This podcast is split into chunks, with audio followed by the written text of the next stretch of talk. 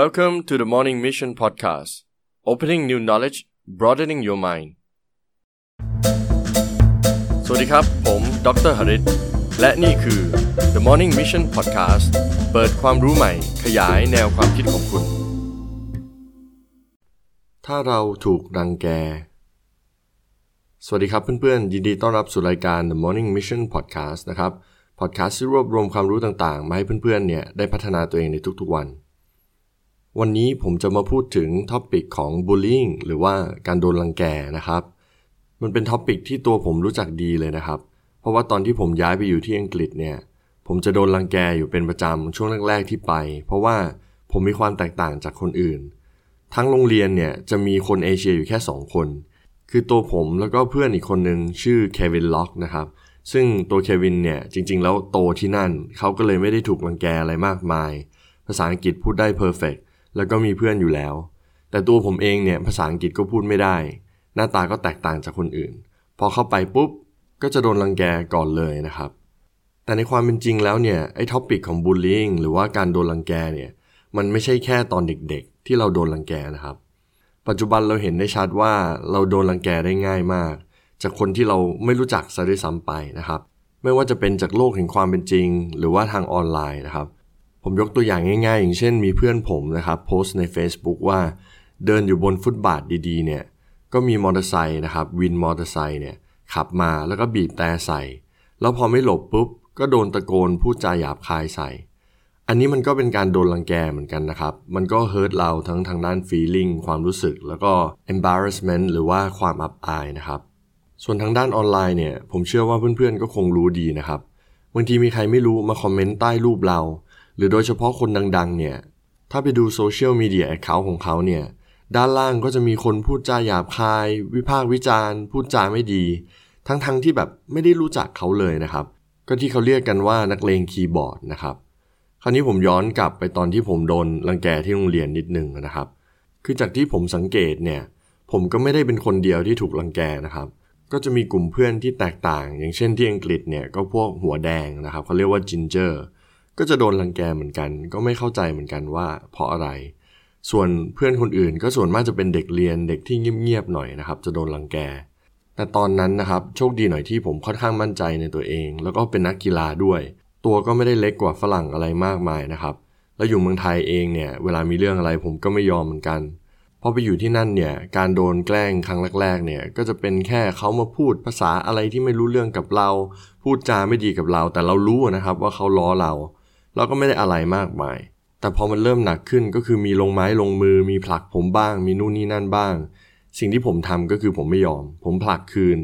บางครั้งเนี่ยถึงกับต่อยกันเลยนะครับ ผมจำได้ว่ามันมีครั้งหนึ่งที่ค่อนข้างซีเรียสมาก แล้วก็โดนเรียกไปฝ่ายปกครองคือ ตอนนั้นเนี่ยอยู่ในชั่วโมงพละศึกษานะครับ เราก็เล่น rounded กัน rounded เนี่ยคือมันเป็นกีฬาที่เก่าแก่เหมือนกับเบสบอลครับ ผมจำได้เลยว่า ไอ้เพื่อนคนนี้ไอ้บูลลี่คนนี้ที่ชอบแกล้งคนอื่นเนี่ยเขากำลังแบตติ้งอยู่หรือว่ากำลังจะตีบอลอยู่นะครับ ส่วนผมก็ยืนอยู่ที่เบสสองจำได้นะครับ พอเขาตีบอลออกไปแล้วเนี่ยเขาก็วิ่งเบสแรกเป็นเพื่อนผมเป็นเด็กเรียนเหมือนกัน พอเขาวิ่งผ่านปุ๊บเขาก็ต่อยหลังไปทีหนึ่งแล้วก็วิ่งหัวเราะ แล้วพอมาถึงผมเนี่ยผมรู้เลยทันที เขาเตรียมหมัดที่จะต่อยผมแล้วสิ่งที่ผมทำก็คือว่าผมยกขาเตะเขาก่อนก่อนที่เขาจะมาต่อยผมได้นะครับ หลังจากนั้นก็เกิดการตะลุมบอลครั้งใหญ่เลยครับ โหเรียกว่าได้หลายแผลเลย ทั้งฝ่ายที่แบบว่านิสัยไม่ดีกับเพื่อนผมที่แบบเล่นกีฬาด้วยกันนะครับ สุดท้ายเนี่ยโดนเรียกเข้าไปฝ่ายปกครองนะครับ แล้วก็พยายามเคลียร์กัน แต่หลังจากนั้นเกิดอะไรขึ้นรู้ไหมครับ คือหลังจากนั้นเนี่ยพวกเนี้ยไม่เคยมาแกล้งผมอีกเลย ผมก็เลยเชื่อว่าคนที่เขาเป็นบูลลี่ หรือว่าแบบชอบแกล้งคนอื่นเนี่ยจะแกล้งเฉพาะคนที่แบบไม่สู้กลับนะครับ แต่สิ่งที่ผมจะบอกก็คือว่าเมื่อเราโดนแกล้ง เมื่อเราโดนรังแกเนี่ยไม่ใช่ว่าเราจะไปตะลุมบอลต่อสู้ แล้วก็ไปอยู่ในระดับของเขานะครับ คือไปแกล้งกลับไปรังแกเขากลับอะไรประมาณนี้นะครับ ซึ่งผมก็เชื่อว่ามันไม่ได้ยากนะครับ เราสามารถทำได้เหมือนกัน ผมเชื่อว่าเหตุการณ์แบบนี้มันไม่ได้เกิดขึ้นเฉพาะในโรงเรียนตอนเราเด็กๆ ในสังคมเราก็เจออย่างเช่นที่ผมยกตัวอย่างเรื่องวินมอเตอร์ไซค์หรือว่าโลกของออนไลน์นะครับ โดยเฉพาะในที่ทำงานเนี่ยผมเชื่อว่าเพื่อนๆเจอบ่อย พวกที่แบบชอบเอาเปรียบคนอื่น นิสัยไม่ดีชอบรังแกคนอื่นเนี่ย บางทีเนี่ยเราชอบงานที่เราทำแต่เราออกเพราะว่าเพื่อนร่วมงานไม่ดี คนที่ทำงานด้วยไม่ดี ก็เจอเหมือนกัน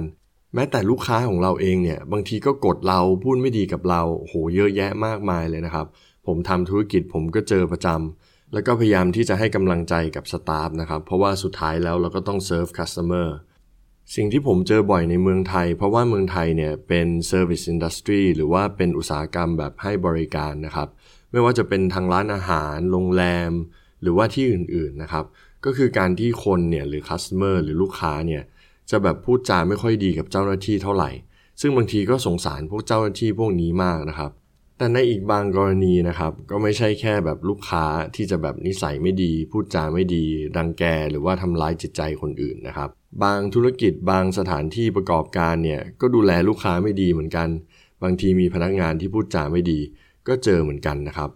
ฉะนั้นในความเป็นจริงเนี่ยมันเกิดขึ้นได้จากทั้งสองฝั่งนะครับ ไม่จำเป็นที่จะต้องเป็นลูกค้านิสัยไม่ดีกับคนขายหรือพนักงาน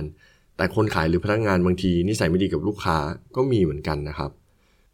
มันก็เลยดูเหมือนจะเป็นเรื่องปกติที่เราจะเห็นการบูลลี่การรังแกกันแบบไม่ดีต่อกันในสังคมนะครับ ไม่ว่าจะเป็น environment หรือ situation สถานการณ์แบบไหนนะครับ ซึ่งเป็นสิ่งที่ไม่ดีในสังคม แล้วประเด็นหลักประเด็นสำคัญมันอยู่ตรงไหนไอ้ปัญหาบูลลี่หรือว่าการรังแกกันเนี่ยไม่ว่าจะเป็นตอนเด็กหรือว่าตอนผู้ใหญ่ ในโรงเรียนหรือในที่ทำงานเนี่ยสุดท้ายเนี่ยมันสามารถทำลายแล้วก็ทำร้ายชีวิตใครบางคนได้เลย เราเห็นในข่าวนะครับ ไม่ใช่แค่ในเมืองไทยแต่ทั่วโลกเลย บางคนเนี่ยโดนบูลลี่ โดนรังแก ตอนเด็กหรือตอนผู้ใหญ่เนี่ยจนเป็นอาการซึมเศร้า แล้วก็ฆ่าตัวตาย แล้วก็มีชีวิตที่ค่อนข้างแย่มาก คนที่สามารถจัดการกับมันได้ดีเนี่ยก็ดีไป แต่คนที่ไม่สามารถ handle หรือจัดการหรือแก้ไขมันได้เนี่ยก็มีผลร้ายค่อนข้างมาก ผมคิดว่าความสัมพันธ์กับคนรอบข้าง หรือ support แรงสนับสนุนเนี่ยมีความสำคัญอย่างมาก อย่างตัวผมเองนะครับ ถ้าไม่ได้เพื่อนๆที่เล่นกีฬาด้วยกันนะครับ แล้วก็เพื่อนๆที่แบบเรียนหนังสือด้วยกันเนี่ย คอย support คอยเป็นทีม ไปสู้กับอีกฝ่าย ซึ่งนิสัยไม่ดีเลยนะครับ ผมก็คิดว่าผมก็ค่อนข้างที่จะแย่เหมือนกัน แต่การเป็นนักกีฬาการมีความมั่นใจในตัวเองเนี่ยในการทำสิ่งต่างๆเนี่ยก็ช่วยผมอย่างมากจากประสบการณ์ของผมเนี่ย ถ้าเราไม่ตอบโต้ เราไม่ react เราไม่ทำอะไรสักอย่างเนี่ย เราก็จะโดนบูลลี่ แล้วก็โดนรังแกตลอดไป ซึ่งพวกที่เป็นบูลลี่หรือว่ารังแกคนอื่นเนี่ยเขาก็ไม่ได้มีความมั่นใจในตัวเองหรอกครับ สิ่งที่เขาทำเนี่ยเขาพยายามจะ confirm กับตัวเองว่าฉันมีพลัง ฉันมี power นะ เพราะว่าเขาไม่ได้มั่นใจว่าตัวเองมี power หรือพลัง ส่วนมากนะครับที่ผมไปอ่านมาก็คือเด็กที่แบบ aggressive หรือว่าทำร้ายคนอื่นเนี่ยมันเป็นเพราะตัวเองเนี่ยไม่มั่นใจว่าตัวเองดีพอไหมเก่งพอไหมฉลาดพอไหมมีคนรักไหมซึ่งจริง ๆ แล้วเนี่ยในมุมมองเนี้ย ผู้ใหญ่หลายคนที่ชอบพูดไม่ดีกับคนอื่น ชอบเบ่งว่าตัวเองเป็นคนนั้น เป็นคนนี้มีอำนาจแบบนั้นมีอำนาจแบบนี้ หรือลูกค้าที่แบบพูดไม่ดีกับพนักงาน ชอบข่มพนักงานเนี่ยคนพวกนี้เป็นคนประเภทที่แบบว่าต้อง confirm power ของตัวเอง position ของตัวเองตำแหน่งหน้าที่การงานพลังของตัวเอง ซึ่งเป็นการโชว์ว่าในความเป็นจริงแล้วเนี่ย ตัวเองไม่ได้มั่นใจในจุดที่ตัวเองยืนเลยนะครับ ดังนั้นเนี่ยคนที่โดนลังแกเนี่ยเมื่อรู้ว่าโดนลังแกอยู่ ก็อย่าเก็บเอาไว้ จะต้อง react หรือว่าตอบสนองอย่างใดอย่างหนึ่ง ผมก็ไม่ได้บอกว่าให้ตะโกนด่าเขาหรือว่าไปต่อยเขาหรือว่าอะไรแบบนั้นนะครับ แต่ react จากภายในคือเราจะต้องบอกตัวเองว่าเฮ้ยเรา strong นะ เรามีความมั่นใจนะ แต่ถ้าเราหามันไม่ได้ เราก็ต้อง seek help หรือว่า support ด้วยการหากำลังใจแรงสนับสนุนจากคนรอบข้างนะครับ ซึ่งผมเชื่อว่าแบบเป็นสิ่งที่ดีที่สุดนะครับ การที่เราจะมานั่งทุกทนทรมาน แล้วก็ไม่บอกใครเนี่ย ผมคิดว่ามันจะทำร้ายตัวเราในระยะยาวนะครับ สุดท้ายแล้วเนี่ย เมื่อมีคนพูดจาไม่ดีกับคุณทำร้ายคุณมารังแกคุณเนี่ย ทั้งทางด้านร่างกายและจิตใจ ก็อยากให้เพื่อนๆท่องไว้นะครับว่า คนดีๆเนี่ยหรือว่าคนที่มีความสุขเนี่ยเขาจะไม่ทำร้ายคนอื่นนะครับ แล้วก็จะไม่พูดจาไม่ดีกับคนอื่น ก็พยายามที่จะ forgive and forget ไปแล้วกันนะครับ แต่สิ่งสำคัญก็คือว่า คุณต้องพยายามทำให้ตัวเองแข็งแกร่งขึ้น ทั้งทางด้านอารมณ์ ทั้งทางด้านจิตใจ ถ้าคุณไม่สามารถทำได้ด้วยตัวคุณเองเนี่ย ต้องพยายามหาสปอร์ตจากคนรอบข้างของคุณนะครับ แต่บางคนอาจจะบอกว่าหา support ไม่ได้เลย ผมก็เลยคิดว่าหนังสือดีๆ สักเล่ม รายการดีๆ อะไรแบบนี้นะครับ ก็จะสามารถช่วยคุณได้เหมือนกัน ผมก็หวังว่า episode นี้จะเป็นประโยชน์กับเพื่อนๆนะครับ ถ้าเพื่อนๆชอบมันฝากแท็กเพื่อนของคุณ กดไลค์ กดแชร์ และเหมือนทุกครั้งนะครับ ถ้าไม่อยากพลาด episode หน้า ฝากกด subscribe แล้วก็ follow ในแพลตฟอร์มต่างๆ ด้วยนะครับ แล้วเราเจอกันใหม่ในเอพิโซดหน้า สวัสดีครับ